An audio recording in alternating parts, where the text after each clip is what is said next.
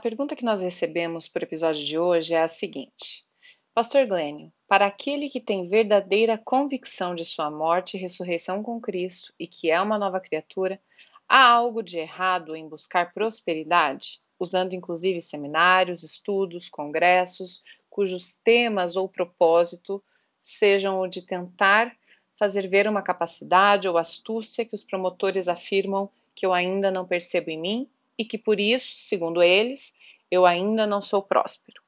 Pastor, isso é religião ou evangelho? O que é ser próspero para um novo nascido em Cristo? Agradeço se puder dizer algo a respeito. Pastor, como o senhor responderia essa pergunta? É... A questão da prosperidade, é... a gente tem que partir de dentro para fora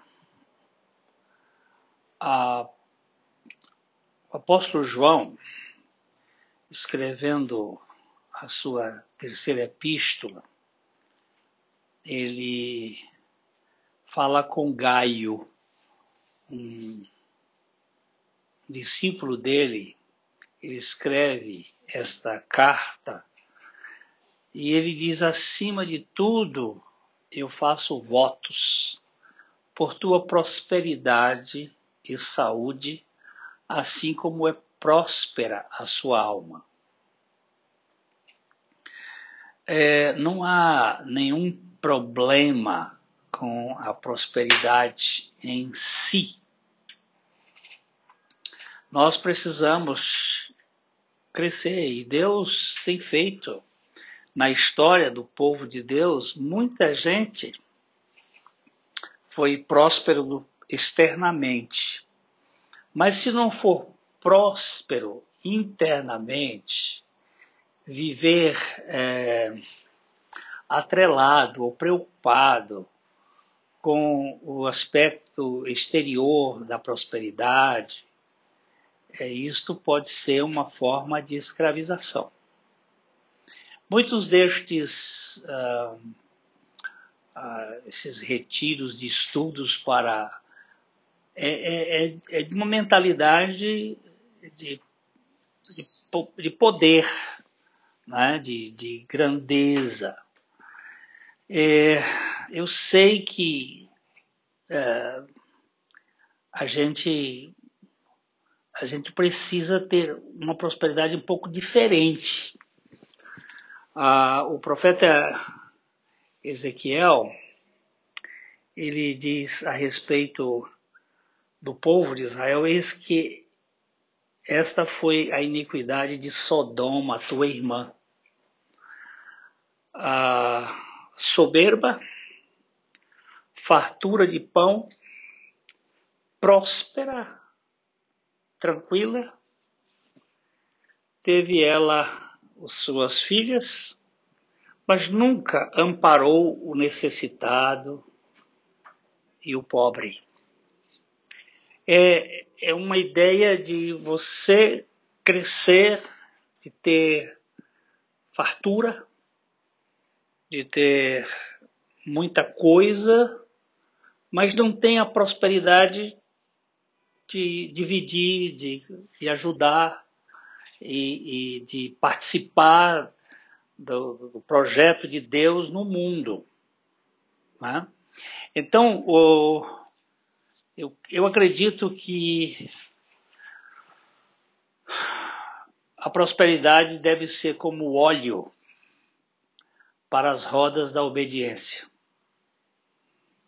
Assim como as aflições, como o vento para o veleiro da oração. Nós precisamos. Por que, que eu oro? Porque eu tenho necessidades de de ver a operação de Deus e as aflições, as dificuldades. Se eu quero ser próspero só para não ter dificuldades financeiras, isso aí é um risco. Porque muitas vezes as dificuldades me ajudam, me, me levam para mais próximo uh, diante de Deus. Então, não há mal em você prosperar. O mal é quando a prosperidade se torna um ídolo na sua vida, na minha vida. Uh, quando a prosperidade toma o lugar da própria dependência de Deus.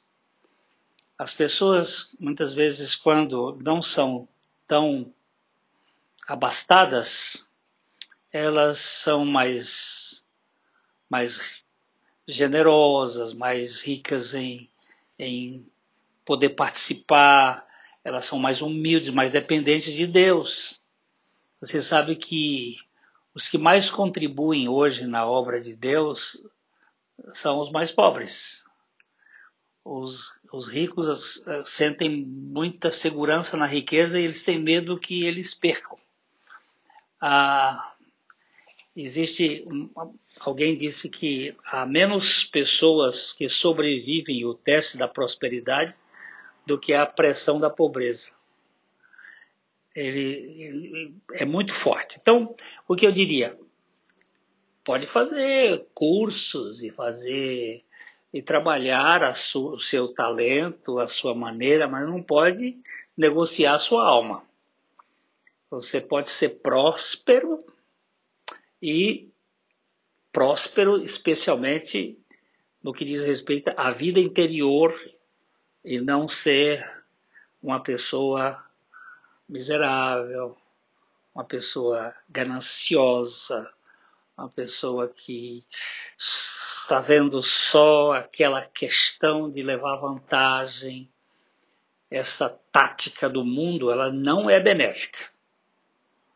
E eu diria que não, reconhe não reconhecemos o quanto estamos apegados às coisas deste mundo, enquanto elas não nos são tiradas ou a gente não perde. Aí a gente vê o quanto apego e quanta preocupação que a gente tem de ter segurança porque tem dinheiro, porque foi tá próspero, né? Eu tenho conhecido alguns homens que se perderam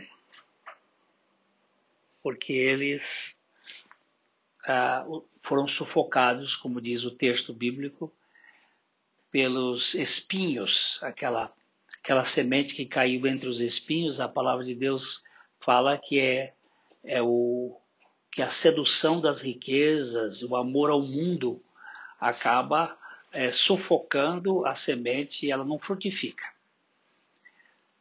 Se você pode ser próspero e, e, e, e prosperar na sua alma com generosidade, com amor, você vai verificar que isto é, é muito saudável.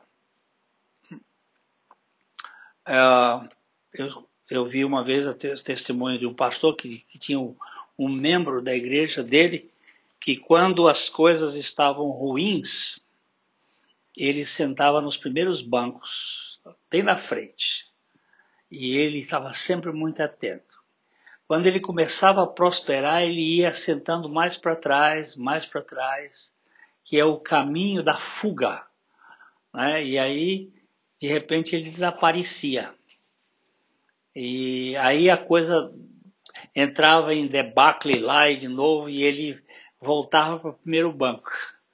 Aí na, na, terceira vez que acontecia, aconteceu isso, que ele veio para frente, ele disse assim, olha, estou orando para que Deus lhe mantenha é, debaixo do chicote. Porque quando você está debaixo do chicote, você está sempre mais atento às coisas espirituais. Agora, quando você tem uh, o bastante, você vai indo para trás, para trás, para trás até sumir. Eu estou explorando para que Deus não lhe conceda esta coisa que você acha que lhe dá autonomia. Então, seja próspero.